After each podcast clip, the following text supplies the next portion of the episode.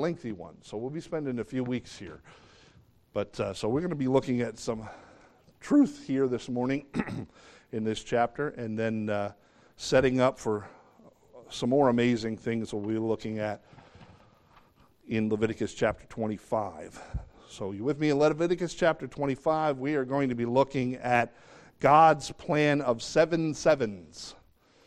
Okay, and we're not even covering some of the other things that, uh, that God has shown us by, through this number seven. But here, we go back again. Now, God, I think you and I have seen in Leviticus that God has already used this number seven quite a few times when we talked about the feast, when we talked about some of the other issues. Well, God goes back to this in chapter 7, uh, chapter 7, chapter 25. He reminds us again this number 7, and he's trying to nail this home with us that he has a picture here. And again, this is about God's sovereignty and today we're going to be focusing briefly on God's providing, His providence, and how He takes care of us. All right? And there's a few things that hopefully uh, we'll be able to chalk up in our minds and then be done this morning and uh, get set up for the next time because there's a few, few uh, heavier things. We're going to be talking about a few uh, sort of deep thoughts this morning, but also uh, next week as well, but all in regards to God's plan. So we've already seen okay, that God uses the number seven to picture plans for this for salvation all right? We talked about those feasts remember? And how the first four feasts picture exactly what christ was going to do with salvation. And then the last three feasts of the seven are things that are coming in the future because of the salvation that christ has bought. so he's used that number seven to show us that he also uses it to symbolize his promises. Then we talk about that God sevens something, he Sabbaths it. Okay, those uh, root words are the same. That if God makes a promise, he says, I'm going to seven this deal. That's my stamp of approval. Okay, I'm telling you it's going to be linked with the number seven, just to tell you. When we talk about the number of seven, the number of perfection or completion, more often completion is a better word. But again, it is saying that this thing is a done deal. All right, you with me so far? Because we're going to be looking at the number seven again this morning. Can't get away from it, okay? He also uses the number seven to illustrate his design for this universe. Okay, and we'll talk about that a little bit deeper in a minute. But God is reminding us that he continuously uses this number, okay, to show us that he has a divine plan. It is laid out clear as a bell okay, in some of these areas, at least, and from his point of view, before he even designed the first molecule, the first atom, before he spoke any of this universe into existence, he already knew exactly what he was going to do and had laid it out. And then he continuously gives us this imagery. So if you go with me to chapter 25, verses 1, we're going to read. And the Lord spake unto Moses in Mount Sinai, saying, Speak unto the children and, uh, of Israel, and say unto them, When ye come into the land that I will give you, then ye shall, uh, shall the land keep a Sabbath unto the Lord. Six years thou shalt sow a field, and six years thou shalt prune a vineyard, and gather in the fruit thereof. But in the seventh year thou shall be a Sabbath of rest unto the land, a Sabbath for the Lord. Okay, thou shalt neither sow thy field nor prune thy vineyard. That which groweth of its own accord of the harvest thou shalt not reap, neither gather grapes thereof. Thou shalt, uh, excuse me, of the vine undressed, for it is a year of rest to the land. And the Sabbath of the land shall be meat for you for thee and for thy servants and for thy maid, for thy hired servants and for the stranger that sojourneth among you, and for thy cattle and for the beasts that are in the land, shall the increase thereof be meat. So let's pray. Heavenly Father, I thank you again that you have an ultimate plan. And Lord, you give us insights into that. And Lord, it is definitely clued in for us with this number seven that you use in the scriptures over and over and over. And so, Father, I just thank you um, for allowing us in your picture book to see these pictures, see this imagery, see these symbols. Uh, Lord, you created our minds. You knew exactly how to help us to visualize and to understand things that are above our intellect, above our feeble minds. So, Father, I just pray we can scratch the surface here. We won't be able to know all these things for sure because we are certainly not you. But, Lord, I just pray that uh, you would help us to understand. Be with my words, uh, Lord, as we set this introduction. And thank you, Father, for your sovereignty and your providing. In Jesus' name, amen. So, he uses this number seven. Now, in thinking of the universe and the things that God did, there was another number that continues to come up. Uh, and uh, next slide says, God uses the number three in creation to reflect his nature. Father, Son, and Holy Spirit. There's several verses in the Bible. I didn't even put all of them up, but talks about the heavens declare the glory of God, that this universe reflects his nature, who he is. Okay, and we see it. Next slide. Okay, we see man in the creation of man. Man is body, soul, and spirit. We know time is past, present, and future. We know matter is solid, liquid, gas. Okay, every color that you and I see with our eyes in this world is designed from three primary colors. Okay, and anybody who uses a copier or, or a printer knows that. Other than black, okay, you have three colors that you put in, and those three color cartridges will create every single color that exists in the world. Okay? God over and over uses imagery. Now, here's something kind of neat about this. I'll get to the last line of that uh, slide in a moment. But God, if you look up, just Google it, if you look it up yourself and say, what are the two, what are the most reoccurring numbers in nature? Okay? These are not religious people who figure this out. This is scientific people, scientists and others physicists, you know, uh, they have looked at nature and found that there are numbers that pop up more regularly than any other number.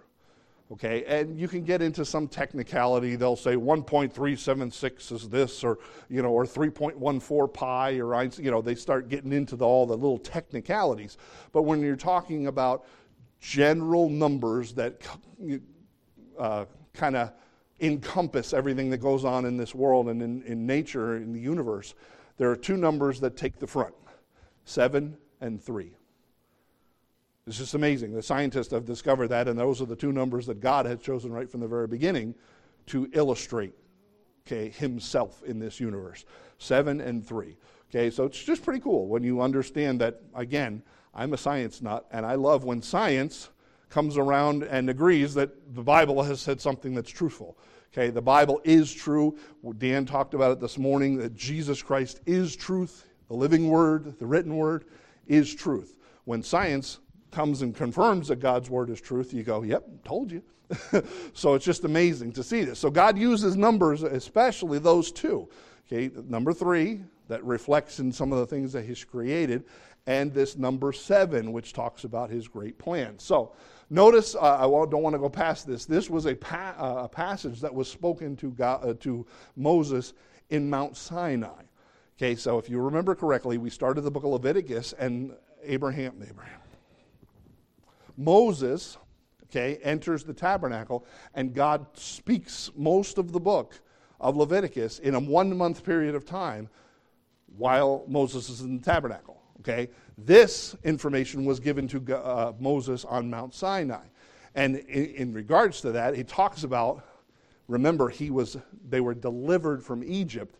And God says, listen, when you get to the land that I will give you, okay, and there's the key to this. Okay, he says, when you enter the land, okay, they hadn't gotten to the land yet. As a matter of fact, didn't they spend 40 years of wandering before they got there? So these things apply, but only when they entered into the promised land. All right? So just to qualify that, because we are talking about specifically, next slide, the sabbatical year, it is all about the land. Okay, we have seen the number seven come up, and we have seen commandments in the law come up that are all about holiness and setting yourself apart and making something sanctified and having a religious or, uh, you know, biblical concept. There are concepts here, but it's not a ritual like you, you would perform in the tabernacle. This has solely to do with our treatment of the land. It is not has not a religious aspect. This is purely practical. Okay, there is nothing to say when you go out to your yard, you have to bless it and give a sacrifice, and you have to. This is just completely understanding the practicality of using the land. Now, we're going to talk about this in a minute, and I think some of you already understand some of the concepts because of the, uh, the time we live in. But this is not a commandment about holiness. Now, notice there is no restrictions to work. I need to be careful. You're not supposed to sow or reap in that work, but you remember God in those other sevens had said, when you get to a Sabbath, you're not supposed to do any work.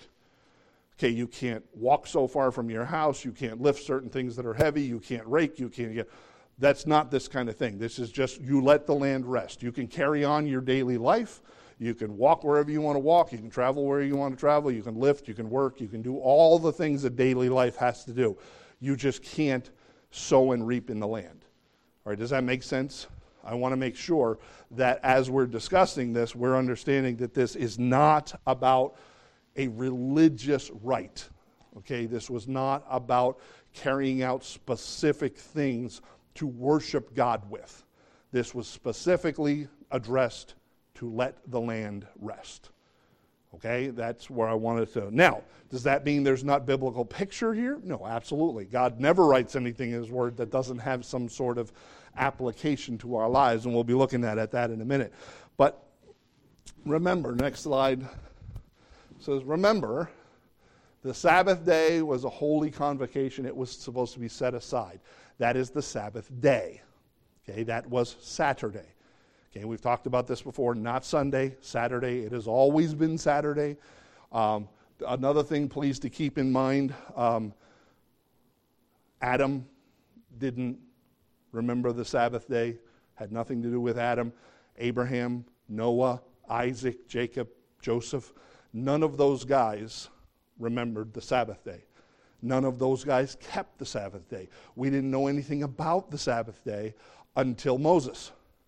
Okay, sometimes in our minds, because we have in Christianity kind of mishandled what the Sabbath day means, that people have made it a Sunday and then you can't open your stores on Sunday because it's the Sabbath, and you know that the church, it was never written for the church. It was never written for God's people. I'll say that with a caveat. It was written for the children of Israel, okay, as a nation. Because again, Abraham, Isaac, Jacob, Joseph, they were the children of Israel, right? Jacob, known as Israel, and all his 12 tribes and everything, until this point when they've come out of Egypt and become this nation going to the promised land. That's the only time that the Sabbath was instituted. Okay, when it comes to the church and Gentiles, not a single Gentile, not a single church, not a single Christian was expected to keep the Sabbath.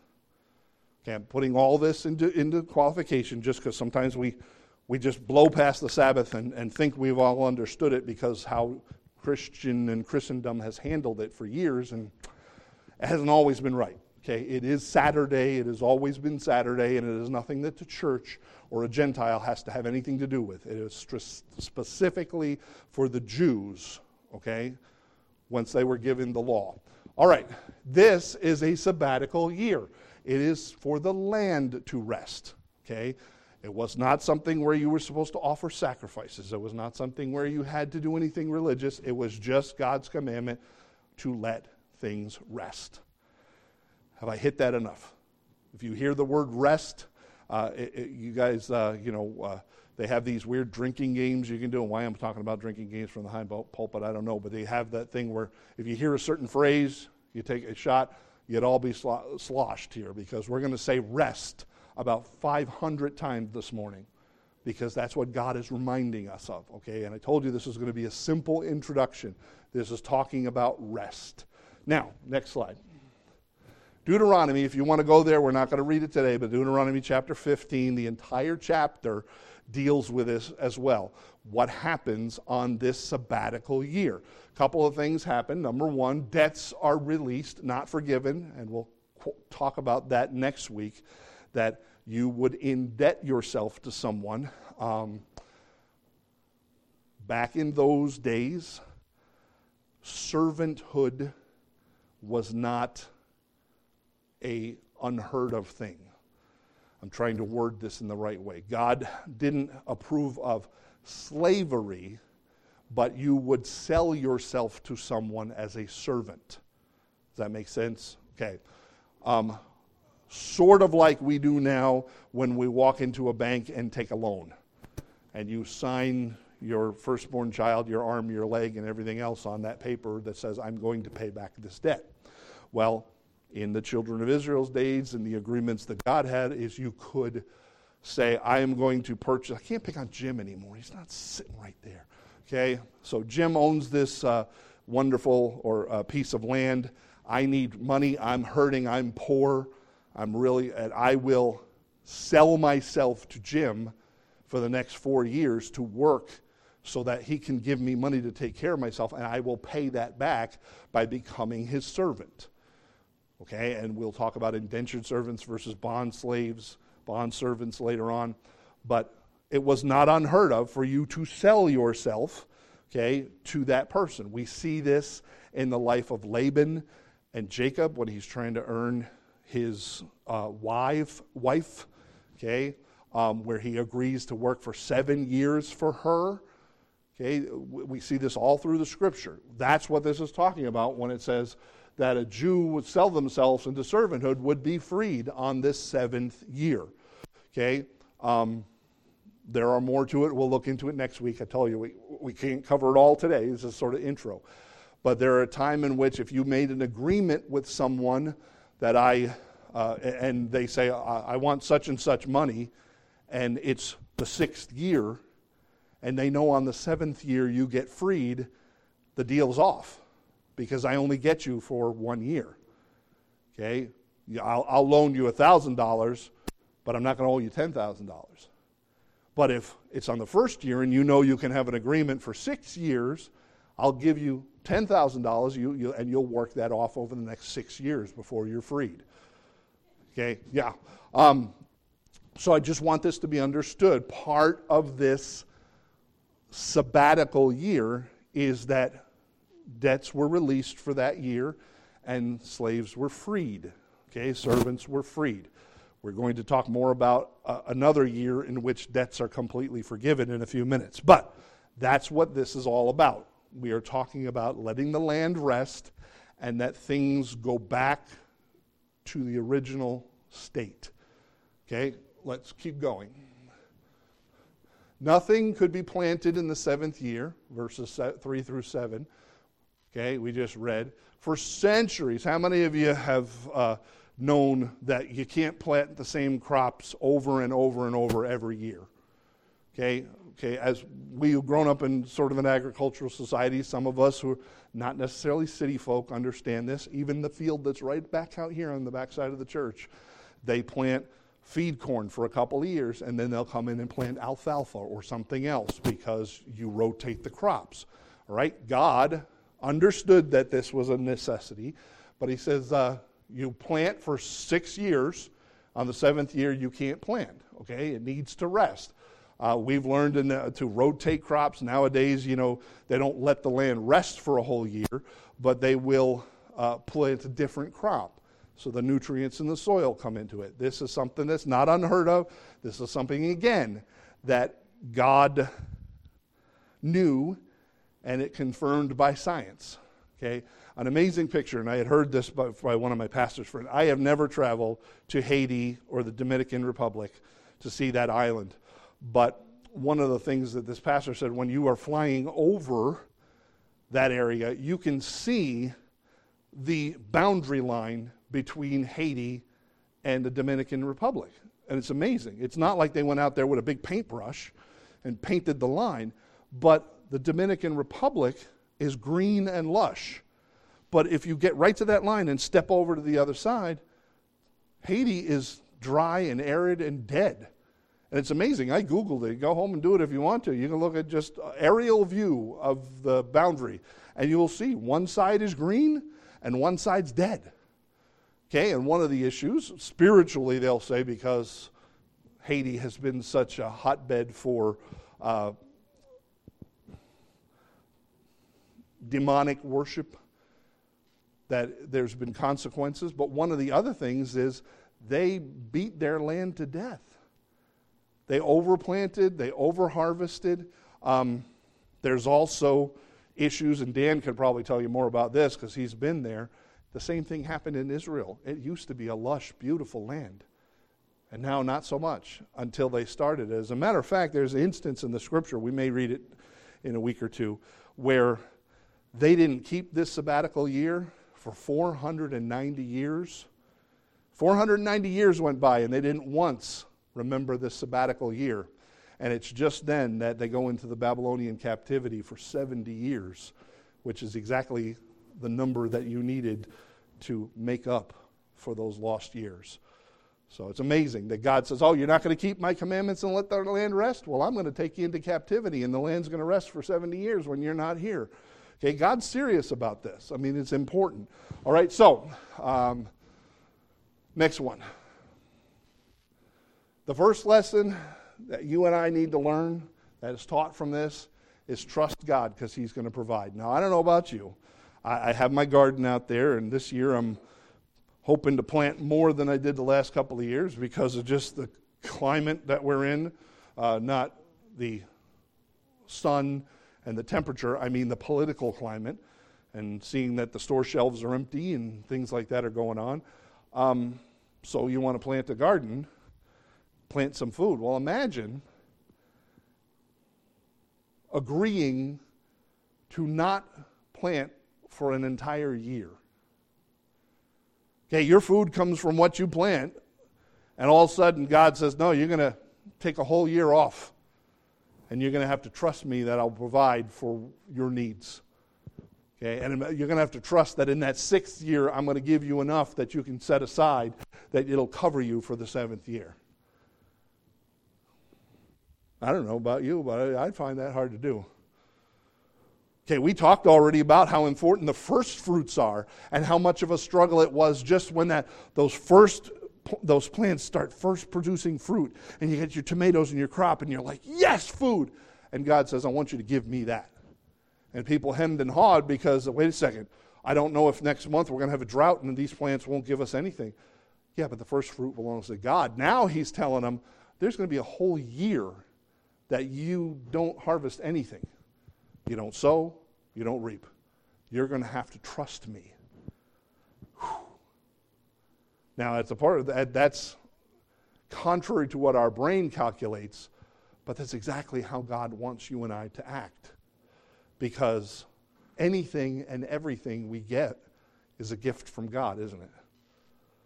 Even if you planted on the fifth year and you had a bumper crop, that's still God providing. The hardship is agreeing that I'm going to totally trust God. And there's a few phases here. Six years you'd sow, but the seventh year is trusting God, hoping that, man, the stuff we laid up from last year is going to do us good. Where do the blessings truly come from? Amen. It's funny that a lot of times when you talk to farmers, and um, I don't know how it is nowadays, in the last few years, things have gotten really weird in this world. But a lot of farmers understand that there's a higher power for sure, if not recognizing that it's God. Because there's truly no way that any human being can cause crops to grow the way they can. They can't control the weather. They can't, that God Himself is the one. As a matter of fact, I was uh,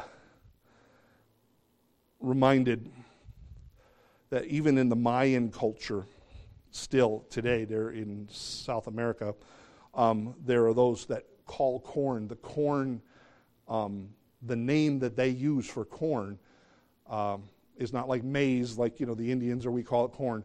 The word translates for them His grace, is how it translates, meaning that we understand that this corn is only because God has given it to us. That's the word that's used for that crop. It's amazing to me that it's reflected over and over that we understand that anything that we get from God is because He's given it. Now, with that in mind, next slide. Second lesson to be learned is God owns everything anyway, doesn't He? Now, we talked about this when we were talking about giving and, and talking about the sacrifices and stuff, that it all belongs to God. And we squabble now and then, ah, the preacher's talking about tithing, you know, going after my 10%. Listen, God owns 100%. So if you have to say, oh, seven years, I got to take this one off, well, God owns it all, doesn't He? owns every bit of it, doesn't He? I heard the phrase, um, did I write it down? I don't even know if I did. Okay, Israel had the promised land. However, it didn't belong to them. They were only stewards. It's God's land. And I use this in prayer, and I don't even remember if I wrote this down in my slides. I'll have to see the next slide come up. Yeah, there it is. One of the greatest truths that you and I can learn in this life is that we are not owners, but we are managers. We're not owners, we're managers. You own your home? No, you don't. It's God's. You own the piece of property your home is on? No, you don't. You own your car? No, you don't. The clothes? How about your health? Everything belongs to God. What know ye not that your body? I'll get to that. It's a verse up here. We tend to take care of things. You ever do this?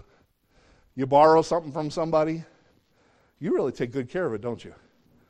That's not, it's not mine. I hope you do. I know I do. When I borrow something, I'm, I, half the time I treat it way better than I treat something that's my own. Why? Because it's not mine. I got to take care of it. It doesn't belong to me. Well, see, this is this entire picture in the lesson that God's trying to teach these children of Israel. Yeah, when you get to the land, and I'll tell you one thing uh, you and I have experienced Jews in their uh, daily life and in their cultural and religious expressions, and how much are they focused on their land? I can't wait to go back to the land. It's our land. It belongs to us. Palestine and Israel are at war over the land. Land, land, land.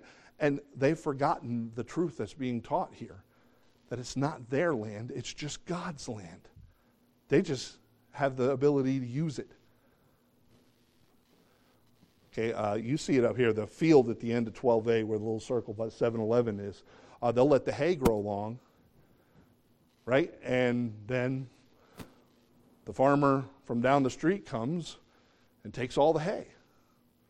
Why? He's using their land to grow. Out here, this land back here is not owned by the people that plant it. Okay, they just borrow the land, plant the feed corn, and then harvest it. It's not their land, but they're using it. This is the same thing we're trying to teach with this God, God's picture. You and I, nothing in our lives we own. It's all God's. We're just managers. Now, that ought to make you treat things a little bit better, shouldn't it? Now, here's the thing, and Dan and I kind of have this opinion. Some of the troubles that the church has had down through the years is because we've owned buildings. Right, Dan, we've talked about this, you know, whether it's the Catholic religion that we've dumped billions of dollars into buildings, or even us as Christians, sometimes we get so focused on this physical building, and we know the studs and the drywall and the carpet and anything have nothing to do with God's church. However, it's all owned by God, and we're just stewards. So if this is God's building, and we are supposed to take care of God's things better than we take care of our own things, Sometimes it makes me ashamed when I walk and see some of the things in this church and go, hmm, people around, especially people in this world, think that this is our representation of what God means to us. If this building belongs to God and we're just take taking care of it for Him, hmm, what kind of job are we doing taking care of it? Now, that's just scratching the surface. Everything you and I own. Dan was talking today, and I didn't realize it, didn't read ahead, about Gaius. And here's a man, and if you weren't in Sunday school, get the recording. If you were, uh, and you would like to be, please show up at 9:30. We're covering Third John. But one of the things that Gaius did was he used the things that God had provided for him to minister to other believers. When other believers were traveling through, he opened up his home. He opened up the things that God, he was a person that took the abundance that God had given him and realized this stuff isn't mine. I'm going to use it. It's on loan for God, and I'm going to provide for other believers through that. Too often, you and I, and especially in this world, you, you, you know the old phrase of, I'm looking out for number one. Me, me, me. My body, my choice, my rights, my, my, my. Man, besides the whole issue that's at hand with that in the public eye right now, you as a believer, nothing is mine. You know, that's one of the things that children, where you see the flesh come out in the earliest ages of their life. Little child, mine. Mine. It's one of the first things they learn, right? Mine. We as Christians got to be careful because as believers, we're bought with a price. We're not our own. God owns all of it. We need to be careful that we think that something that we have is for our use only. Be careful. Now, I'm not saying, please, you know, we don't need to be monks and, you know, wear burlap and a rope and live in a commune. God does give us abundance, and Dan covered that this morning too about Gaius and Paul, Paul wishing, I mean, John wishing um, that his abundance in the regular life would match his abundance in the flesh. There's nothing wrong with living abundantly as long as we understand that it's there for us to be servants of God. That's why in the song we just sang, every need he is supplying, plenteous grace he bestows. Why? Because God gives us what we need to function the longer I serve him. And this is why we've said, oh, a few years ago in an illustration, it's like having a pantry. And every time you open the door, you grab something off the shelf to use for the Lord, and you turn around and it's still there. You remember how Elijah kept taking the oil and the, the uh, that never got empty? That's what we're talking about. God owns it all. Everything we need, He will provide. But, but, but, but, but, but, if I give to God or if I use this for the Lord, then I won't have it. It's not yours in the first place. But I guarantee you, if you need it to serve God, He's going to provide it. Awesome. There's so many things today that confirm this. Dan was sharing about a fella in what Nigeria, no, Dan, uh, Nairobi, Kenya, who was praying for money and God provided a job. God will provide what you and I need. And that's what this lesson is all about. That's this intro that we're setting up. We're not owners, we're managers. This whole issue of this Sabbath year was to remind the children of Israel that the land wasn't theirs in the first place and God would provide anything that they could possibly need. Let it rest. Stop worrying. The other thing is this last phrase we don't get that worried about things that don't belong to us, do we? Okay? If you rent a car, the old joke is yeah, you better put the insurance on that rent a car because I'm going to beat it to death when I have it. Right? Because you're not worried. I don't own it. Now, I hope you don't do that. But this is why we rent a car, right? I don't want to drive 1,200 miles in this weekend and put it on my own car. I'm going to rent it and give it, use somebody else's car to do it. Why? I don't have to worry about it. You get a flat tire the rent a car, whoops, Okay? You're not worried because you don't own it. Well, sometimes we get so tied up in the things of this world because we've grasped these possessions that we think we own and we tie them directly to our lives and to our emotions and to uh, you know our self-worth and everything and if we just release them and realize they're not ours in the first place you know if this building burnt to the ground oh lord i don't want the building to burn to the ground okay but we'd still meet as a church next week wouldn't we because his building's the Lord. If he sees fit that that happens, we still keep going. The Lord giveth, the Lord taketh away. Blessed be the name of the Lord. Right? It all belongs to him. Okay, next slide. Maybe. Okay. Here it is. So everything belongs to God, right? We know this verse, but I put it up here. I've already quoted it twice this morning. What know ye not that your body is the temple of the Holy Ghost which is in you and you which ye have of God, and you are not your own. Therefore, glorify, uh, yeah, excuse me, for you are bought with a price. Therefore, glorify God in your body and your spirit, which are God's. Every single thing about us has no ownership on our part. We are His. Everything we own is His. So if He tells us to do something with what He owns, we ought to do it. Okay? just an amazing truth. Okay, next slide. So, next section here. So, we learned about the number seven and how it is played out in eh, every year. Seventh year is that sabbatical year, okay, and you are supposed to carry out these things. Well, look at verse 8. So, God doubles down a little more on this and makes something extra special. Verse 8 And thou shalt number seven Sabbaths of years unto thee seven times seven years. Okay, the space of seven Sabbaths of years shall be unto thee 49 years. So I think God spelled it out pretty clear here. He said seven sevens or seven times sevens, or just in case you missed it, 49 years. All right? 49 years. Thou shalt cause the trumpet of Jubilee to sound on the tenth day of the seventh month. In the day of atonement, thou shalt make a trumpet sound throughout your land. Uh, ye shall, pro- uh, shall hallow the fiftieth year and proclaim liberty throughout all the land unto all the inhabitants thereof. It shall be a jubilee unto you, and ye shall return every man unto his own possession, and ye shall return every man unto his family. A jubilee that shall that fiftieth year be unto you. Ye shall not sow, neither reap that which you've grown of itself in it, neither uh, nor gather the grapes in it thereof uh, of thy vine undressed. For it is the Jubilee. It shall be holy unto you. Ye shall eat the increase thereof out of the field.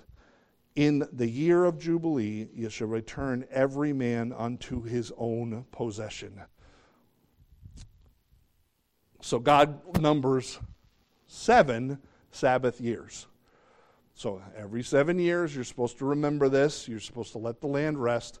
But on this 50th year is the year of Jubilee. And the same thing, you set aside the land. You're not going to do any sowing. You're not going to be doing any reaping, planting, all that kind of stuff. You are going to let the land rest again. Now, take that into consideration. I, I, we just came off the seventh year, which we didn't do anything. And now the next year, we're not going to do anything either. Talk about trusting God. Now, two years of not doing anything to the land. Okay, again, it's putting this idea of that God, but this is a celebration. This is a sounding of a trumpet in praise and glory and worship of God. We'll cover more of that next week because notice it happened not on January 1st, not in the fourth month when the first feasts take place, it happens on the Day of Atonement, on the 10th day. focuses on that. We'll look at that next week, that it's tied to the Day of Atonement on why this year of Jubilee takes place. But, okay, after seven sabbatical years, 49 years, the 50th year is the year of Jubilee. It will be holy, it will be set apart. Different than the sabbatical years, where all it was was just letting the land rest. Now, this is something that's special. It's supposed to be hallowed. Okay, two years without sowing, but God will provide in abundance. All right? God talks about this. We'll read into it next week where he says, I will give you the extra in the years before the year of Jubilee. I will give you abundance, that you will have plenty. Next slide. Everything goes back to its original owner. Now, again, I told you some of this is introduction, please. Um, you understand that when the children of Israel left Egypt and God had given them the promised land, that He had divided the different pieces of the promised land to different tribes, right? The tribe of Dan has this, and the tribe of Ephraim has this, and the, you know, the, all these different tribes had different lands. Well, what happens if all of a sudden now you're selling off all your parcels of land that belongs to your family and your tribe? How, what does that do to God's plan about the land being divided between all the tribes. Well, in the year of Jubilee, that's cleared up because everything goes back to its original owner. And we'll look more about that next week.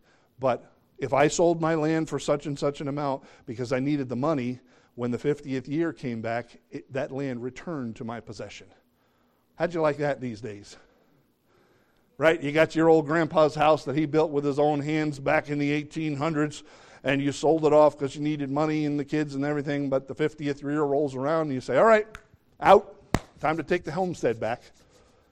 Okay, but God is so careful in this picture about making sure that everything gets returned back to its original owner.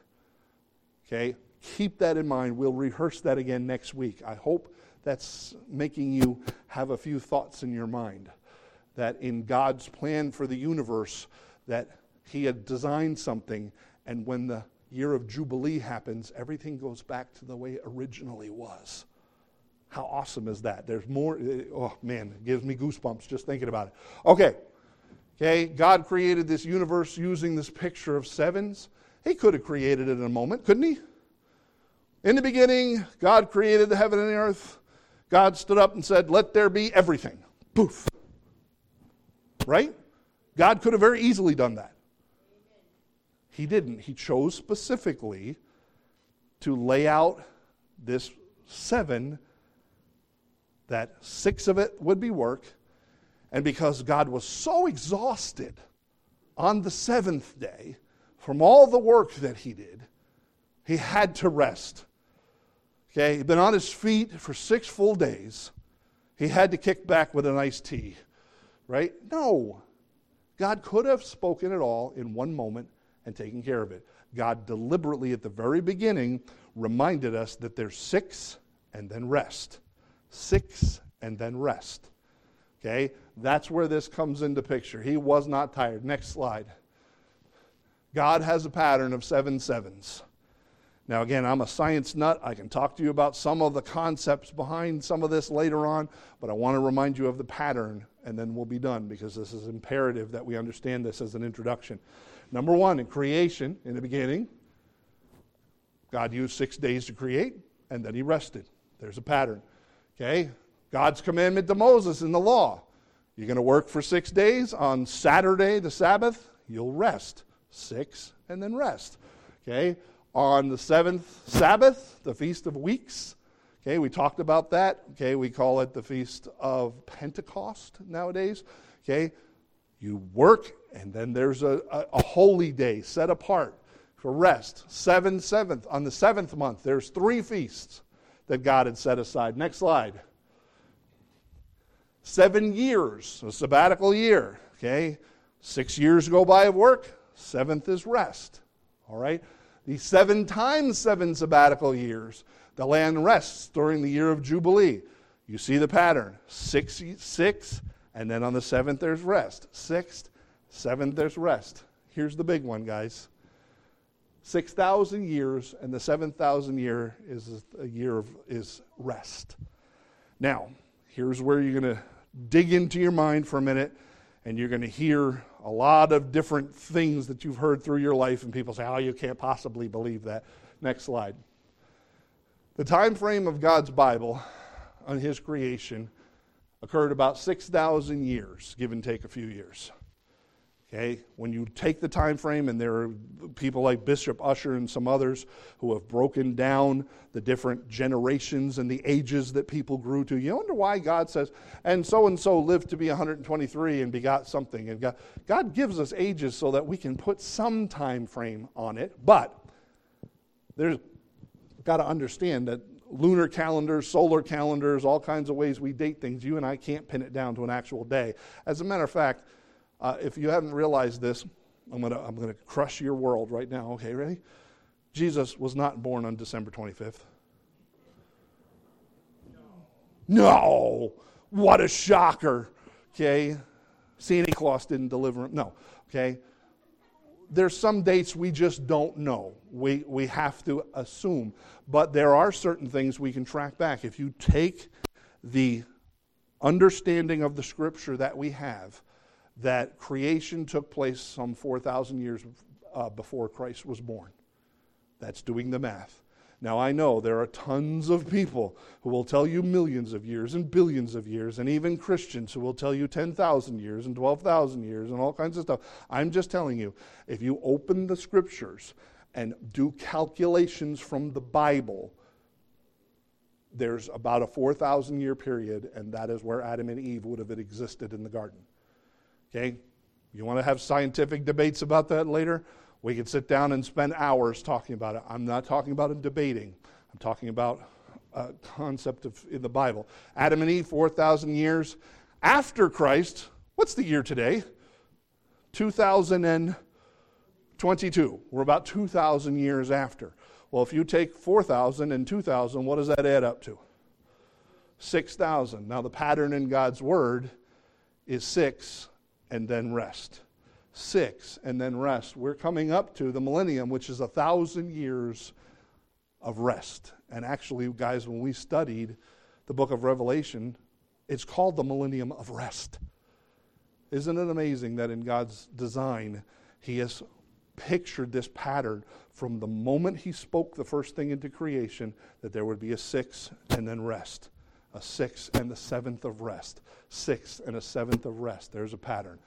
We can debate about fossils. We can debate about, you know, Mayans and you know, all these Egyptian cultures and everything else. I'm just telling you that God set a pattern in His Word, and I tend to believe God's patterns more than anything else.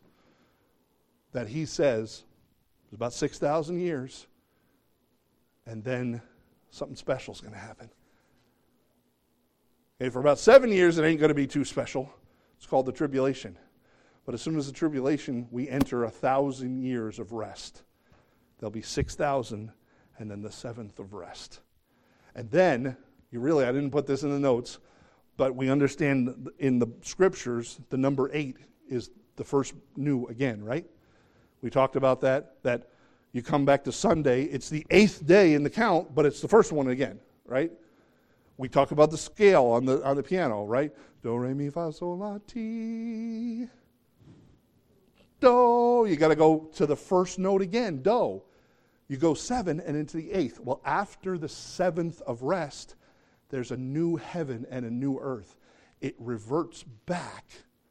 And remember what we just read? That in the year of Jubilee, everything will return to its original owner. Talk about how God has laid this thing out. So cool. Every single piece. And here, written in the law of Moses, completed throughout the whole Bible, God's telling us his plan for the universe. My God is sovereign. My God knows what he's doing. Now, there's some more amazing stuff we're going to look at next week, all tied to this, about what kind of land reverts back to its owner, what kind doesn't, and how that pictures your and I relationship versus the children of Israel's relationship with God in the future. It's amazing. But I want you to understand number one, none of this belongs to us. We're just managers. So don't get too tied to it. Because if uh, this is my last day on earth and I take my last breath, I ain't taking any of it with me. If the trumpet sounds and he calls us all home, we're not taking any of it with us. It all belongs to God. So we're just stewards of it. The second thing is, God has a plan. And uh, if you do the calculations, about 4,000 years and about 2022, we're really close to the Lord coming again. And I believe that. I really do. Now, what does that mean? That could be 100 years from now in the scope of things. Okay? Um, so many of us, uh, you read uh, uh theologians that we respect greatly, and they thought the Lord was coming when they were still alive. Okay? Things are set up. It won't be that long. God's coming again. He's got a plan. He's working it. Trust Him. Amen. But I just like the fact, and again, that God deserves worship because of how sovereign He is. He has laid this thing out from the very beginning when He's decided on the sixth day to say, creation looks good, and now I'm going to rest because I need to teach these folks what that rest really means. So when you and I talk about the Sabbath, and everybody squabbles about Saturday and Sunday and whether you ought to mow your lawn on the Sabbath day or something like that. They're missing the picture. The picture of the Sabbath has always been about rest. That at some point, God's going to complete his plan and bring it all to where he planned it to be, and it will all revert back to its rightful owner. And someday the Lord Jesus Christ will set his feet down on this planet and sit on the throne of David in Jerusalem, and this earth during that 7,000 will revert back to its owner. The prince of the power of the air owns it now. He's borrowed time, he's a squatter on this planet. But someday soon, God's going to take it back because it belongs to him. How awesome is God? Let's pray. Heavenly Father, I thank you for your word and what it teaches us. Man, Lord, what a joy this brings to my heart. Lord, I don't have to worry about the things of this world. This isn't my home. I'm just passing through. We'll see next week, Lord, that there is a, a promised inheritance tied to this. That when I enter that walled city that's promised to me, whew. But Father, I know that uh, I'm just a manager now. I'm just taking care of the things that you've uh, put in my care. Lord, I'm a servant, and you've provided the things I need to be the best servant. Father, I also thank you that you've got your plan worked out. I don't have to worry. None of us do. Lord, you're working it right from the beginning. And even before the first human being had been put on this earth, you had already decided to make a picture of a, a seventh of rest, just conveying your entire plan in picture. And so, Father, I just thank you. Help us, Lord, as we go out into this world not to be focused on self. Lord, I take way better care of things that are borrowed, that belong to someone else. And Lord, this is borrowed time. This is a borrowed life. I'm in a borrowed body with borrowed provisions, Lord. Everything I have is put here so that I can be a servant for you. Lord, help us to go out there and reach people for Christ because that's the only reason we're still left on this planet. Father, help us to be a witness. Thank you for being so awesome. In Jesus' name, amen.